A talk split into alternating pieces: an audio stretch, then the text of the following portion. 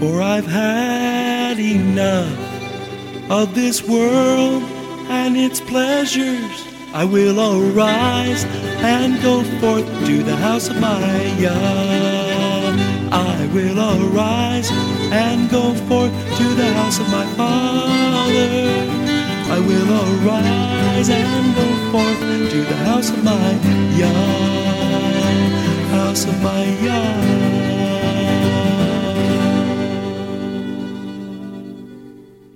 Shalom, and welcome to today's teaching on the Hebraic roots of Christianity, where we study first century Christianity and the faith that Jesus, whose Hebrew name is Yeshua, which means salvation, taught his disciples. And now, Hebraic roots teacher Eddie Chumney of Hebraic Heritage Ministries International. Shalom. I'm Eddie Chumney of Hebraic Heritage Ministries, and we welcome you to today's teaching on the subject the spiritual battle between Jacob and Esau. This is part two of the series. So we've seen that Esau, whose name is Edom, means red. And in the Bible, red is associated with the devil, who is likened to a dragon. We can see this connection by first looking at Genesis chapter 25, verse 30, as it is written. And Esau said to Jacob, Feed me, I pray thee, with that same red pottage, for I am faint. Therefore was his name called Edom. In Revelation chapter 12, verse 3 and verse 9, it is written, And there appeared another wonder in heaven, and behold, a great red dragon. And the great dragon was cast out, called the devil. So in Yeshua's parable of the wheat and the tares, Yeshua identified the tare as being the children of the wicked one, who is Hasatan, or the devil.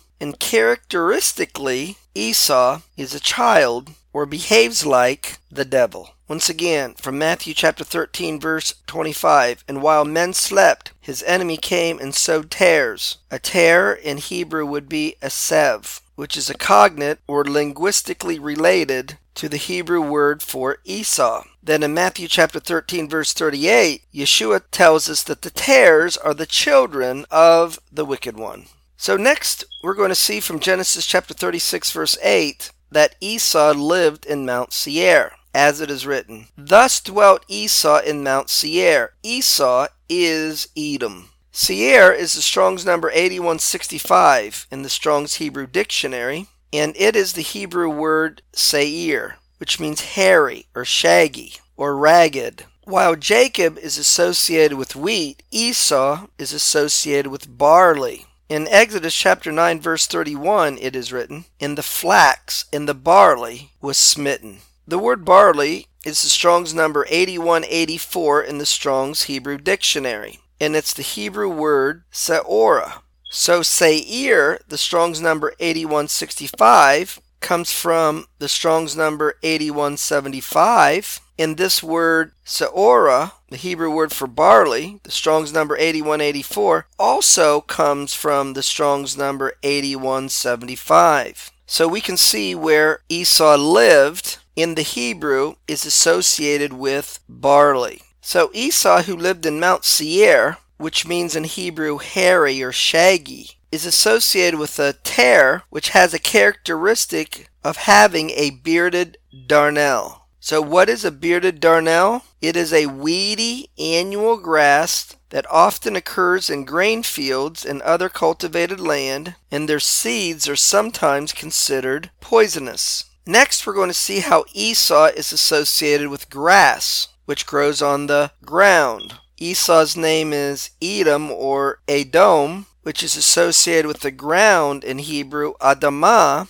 as grass grows on the ground. In Psalm chapter 92, verse 7, it is written, When the wicked spring as the grass, and when all the workers of iniquity do flourish, it is that they will be destroyed forever. The word grass is the Strong's number 6212 in the Strong's Hebrew Dictionary. It's the Hebrew word aseb, which is a cognate or a linguistically related word to Esau, which in Hebrew is Esav. Next, we can see from the commentary on the Torah portion Toldot from the book of Genesis Rabbi Levi explains that Esau is associated with thorns, as thorns is a metaphor of Esau. He explains Jacob as a blacksmith who once saw bundles of thorns, a metaphor of Esau being brought into the city.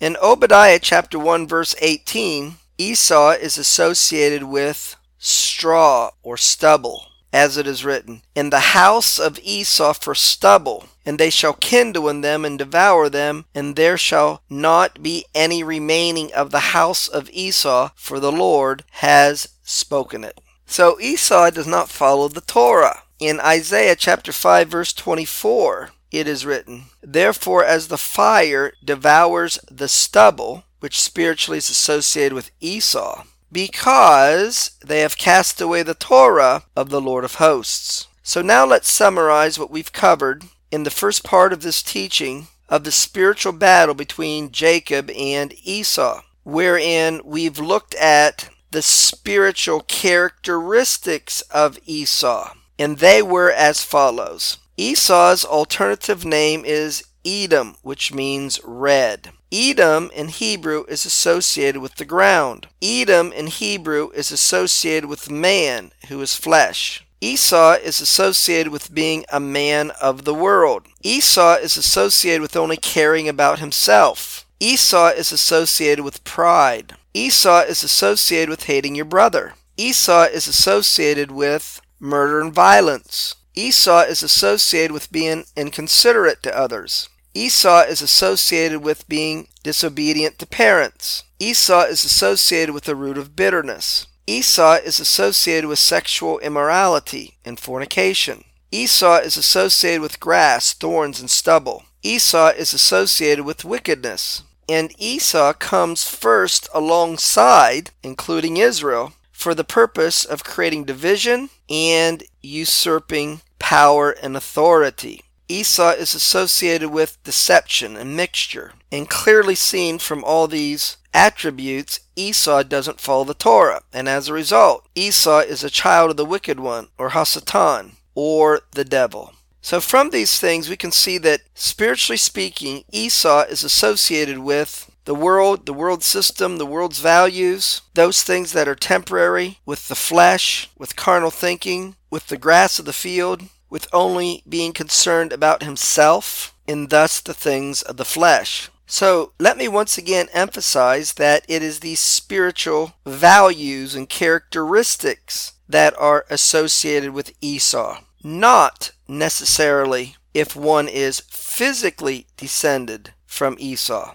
Any human being can have these spiritual characteristics in their lives. So, regardless of who they are physically from, they would spiritually be associated with Esau. Next, we're going to begin to see the significance that in the natural, Esau was a firstborn.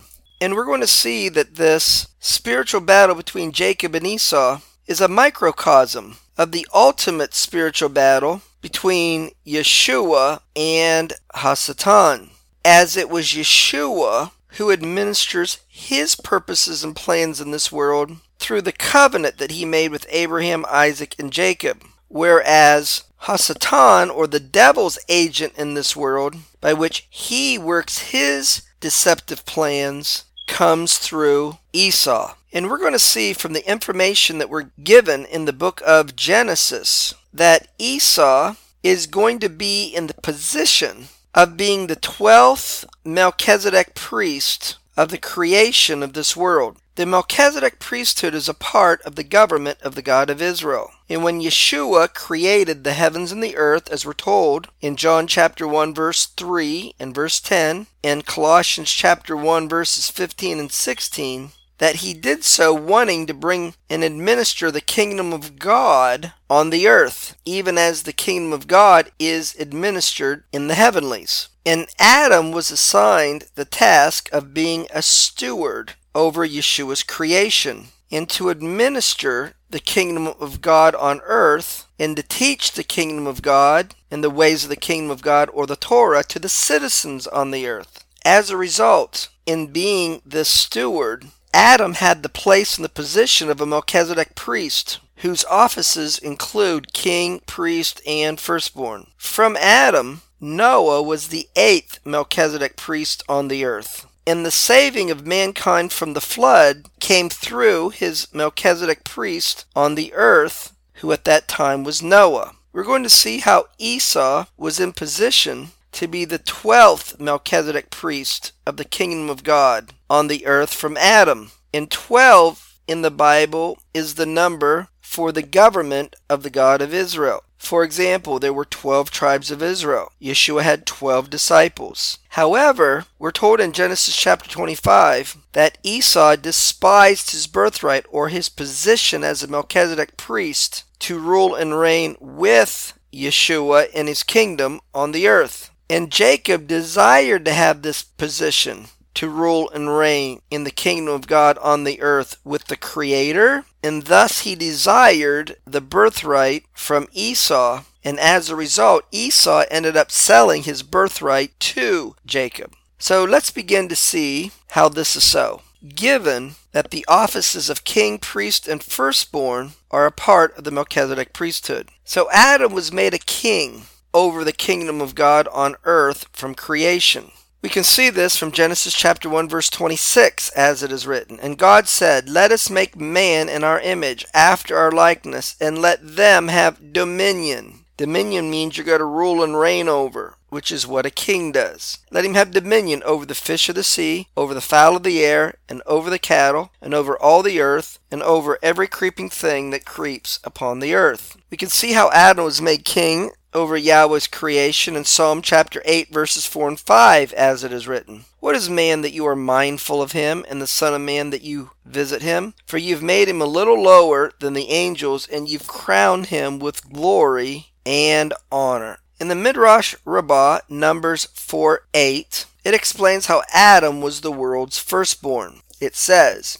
Adam was the world's firstborn. When he offered his sacrifice, as it says, and it pleased the Lord better than a bullock that has horns and hoofs, Psalm chapter 69, verse 31, he donned high priestly garments, as it says. And the Lord God made for Adam and for his wife garments of skins and clothed them. Genesis chapter 3 verse 21. They were robes of honor which subsequent firstborn used. So Adam was to have dominion over the earth, thus he was a king, and he was the world's firstborn, and he wore priestly garments. So Adam was walking in the office of king, priest, firstborn, thus he was a Melchizedek priest. In Midrash Rabbah at Genesis 97 6, it explains how Adam was given the birthright, as it says. And Israel said unto Joseph, Behold, I die, Genesis chapter 48, verse 21. Moreover, I have given to you one portion, which in Hebrew is Shechem, above your brethren. Genesis chapter 48, verse 22. Rabbi Judah maintained the portion, or Shechem, means the birthright and the raiment of Adam. Next, we can see from the Midrash Rabbah to Numbers 6 2 that the firstborn has kingship rights. Take the sum of Numbers chapter 4 verse 22. But with kings upon the throne, Job chapter 36 verse 7, signifies that the Holy One, blessed be he, allotted honor to the firstborn, and by them kingship should fittingly be assumed, as it says, But the kingdom gave he to Jehoram, because he was a firstborn. Second Chronicles chapter 21 verse 3. In the case of David, it likewise says, I also will appoint him firstborn, the highest of the kings of the earth. Psalm chapter 89 verse 27. Next we can see from the Midrash Rabbah to Genesis 63:13 that the firstborn had priestly rights as it says, And Jacob said, Swear to me, Genesis chapter 25, verse 33. Why did Jacob display such eagerness for the birthright? Because we learned that before the building of the tabernacle in the wilderness, the sacrificial service was performed by firstborn. And after the tabernacle was built, the sacrificial service was performed by priests. So, from these things, we can see that Adam was the first Melchizedek priest of the kingdom of God on earth. And being a Melchizedek priest, he was walking in the office of firstborn, who was given the birthright, king, and priest. Now we're told in Genesis chapter 14, verse 18, that Melchizedek was the priest of the Most High God, as it is written. And Melchizedek, king of Salem, brought forth bread and wine, and he was the priest of the Most High God. And Abraham gave tithes to Melchizedek. In Genesis chapter 14, verses 19 and 20, it is written, And he blessed him and said, Blessed be Abram of the Most High God, possessor of heaven and earth. And blessed be the Most High God, which has delivered your enemies into your hand. And he gave him tithes of all. Now, Melchizedek comes from two Hebrew words, Melech, which means king, and Zedek, or Zadik, which means righteous. So Melchizedek means the king of righteousness. We can see this from Hebrews chapter 7 verses 1 and 2 as it is written, For this Melchizedek, king of Salem, priest of the Most High God, who met Abraham returning from the slaughter of the kings and blessed him, to whom also Abraham gave a tenth part of all, first being by interpretation king of righteousness, and after that also king of Salem, which was the historical name for Jerusalem Salem coming from Shalom, which means peace, or the king of peace. From Adam, Noah was the eighth Melchizedek priest over the kingdom of God on earth from creation. We can see this in 2 Peter chapter 2 verse 5 as it is written, and he spared not the old world but saved Noah the eighth. The word person is in italics, which means it's not in the Greek text. Noah the eighth, a preacher of righteousness. A Melchizedek priest, being a king of righteousness, was to teach the ways of the God of Israel to the people on the earth. He was to live it and teach it. So he was a preacher of righteousness. So there was 10 generations from Adam to Noah, and we can see this from the genealogies outlined in Genesis chapter 5. And then mainly from the genealogies in Genesis chapter 11, we can see that there were 10 generations from Noah to Abraham. Next, I'd like to show you a graphical chart, and this is an age chart from Adam to Joseph. And upon close examination of this chart, it can help us to see how from Adam, Noah was the eighth Melchizedek priest on the earth to administer the kingdom of God on the earth. As after Adam died, his Melchizedek priesthood office was then given to Seth. When he died, it was given to Enos. When he died, it was given to Cainan. When he died, it was given to Mahalalel. When he died, it was given to Jared. When he died, it was given to Methuselah. And when he died, it was given to Noah. When Noah died, it was given to Shem. So Shem would be number 9. When Shem died, it was given to Eber, who would be number 10. When Eber died, it was given to Isaac, who would be number 11, and who was in position to be number 12 was Isaac's firstborn son Esau, but as we're told in Genesis chapter 25, he sold his Melchizedek priesthood office, which Genesis 25 refers to as the birthright for short, to Jacob. Thus, we see that there is a spiritual battle in the government of the God of Israel from the creation of the world between and among Jacob and Esau who was in a spiritual battle regarding this 12th position. And this 12th position would complete the government of the kingdom of God from the foundation of the world, as 12 is the biblical number for the government of God. In the next slide, we can see the names of those who held the Melchizedek priesthood office from the creation of the world, beginning with Adam, in list form. So once again, we enumerate them. The first was Adam, the second was Seth, the third was Enosh, the fourth was Cainan, the fifth was Mahalalel, the sixth was Jared, the seventh Methuselah, the eighth Noah, the ninth Shem, the tenth Eber, the eleventh Isaac, and Esau should have been the twelfth, so he was in the place and the position to rule and reign in the government of the God of Israel and his kingdom, but instead he sided with Hasatan or the devil in selling his birthright to Jacob, who treasured it. Now let's look at Genesis chapter 25 and see how Esau is a firstborn. In Genesis chapter 25, verses 21 to 23, it is written, And Isaac entreated the Lord for his wife because she was barren. And the Lord was entreated of him, and Rebekah his wife conceived. And the children struggled together within her. And she said, If it be so, why am I thus? And she went to inquire of the Lord. And the Lord said unto her, Two nations are in your womb, and two manner of people shall be separated from your bowels. The one shall be stronger than the other people, and the elder, that would be Esau, will serve the younger, that would be Jacob. Continuing in Genesis chapter 25, verses 24 through 26. And when her days to be delivered were fulfilled, behold, there were twins in her womb. And the first came out red all over like a hairy garment, and they called his name Esau. And after that came his brother out, and his hand took hold on Esau's heel. Therefore his name was called Jacob. In studying the Hebrew, we can learn that Esau's garment is a hint of his place and position of authority. In Genesis chapter 25, verse 25, it is written, And the first came out red all over like a hairy garment, and they called his name Esau. This word garment is the Strong's number 155, and it is the Hebrew word adareth, and it means a mantle. It's the same Hebrew word that's used for a prophet's garment.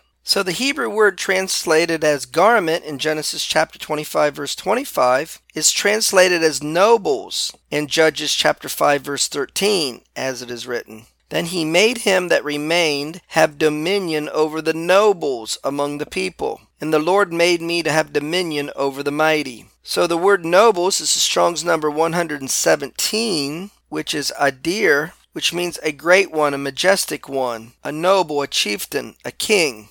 So in Genesis chapter 25, verse 25, the word translated as garment is the female form of this Hebrew word adir. Now, the adjective used to describe Esau's garment is hairy. Genesis chapter 25, verse 25. And the first came out red all over like a hairy garment, and they called his name Esau. So, this word hairy is the Strong's number 8181 in describing Esau's garment, and it is translated as rough in Zechariah chapter 13 verse 4. So how Esau is described in Genesis chapter 25 verse 25 as having a hairy garment, these words are used in Zechariah chapter 13 verse 4 and it's associated with deception. So Esau's hairy garment is a hint of his spiritual characteristic of being in power and authority and using that place of power and authority to deceive. In Zechariah chapter 13, verse 4, it is written, Neither shall they wear a rough or a hairy garment to deceive. So then we can see from Genesis chapter 25, beginning in verses 29 to 32, that Esau sold his birthright, which is the abbreviated way of saying his Melchizedek position of being a king, a priest, and a firstborn in the government of the God of Israel. So in Genesis chapter 25, verses 29 to 32, it is written, And Jacob sawed pottage, and Esau came from the field and was faint. And Esau said to Jacob, Feed me, I pray thee, with that same red pottage, for I am faint. Therefore was his name called Edom. And Jacob said, Sell me this day your birthright. And Esau said, I'm at the point to die. What profit shall this birthright do to me? Continuing on in Genesis chapter 25, verses 33 and 34. And Jacob said, Swear to me this day. And he swore to him. Well, that's going to conclude part two of the series on the subject the spiritual battle between Jacob and Esau. Shalom in Yeshua the Messiah. Amen. Thank you, Eddie. This is Stephen Morgan, and all of us here at Hebraic Heritage Ministries pray that you have enjoyed today's teaching. If you've been blessed, will you help us to share this message with others? Hebraic Heritage Ministries is supported by your generous financial gifts. In order to help you in your studies and to help us share this message with others, we are offering today the DVD Yeshua the Lawgiver for free for a love gift of any amount to the ministry. Hebraic Heritage Ministries also offers a monthly discipleship program. If you are interested in starting a fellowship group in your area, let us know. We would like to help you. Please contact us for more details. Our website is hebroots.org. That's H E B R O O T S dot O R G. We would like to hear from you. Please send us an email. Finally, in order to take advantage of today's free offer, please mention this product offer and please mail your love gift to Hebraic Heritage Ministries, P.O. Box 81, Strasburg, that's S T R A S B U R G, Ohio 44680. Until next time, may Yeshua richly bless you.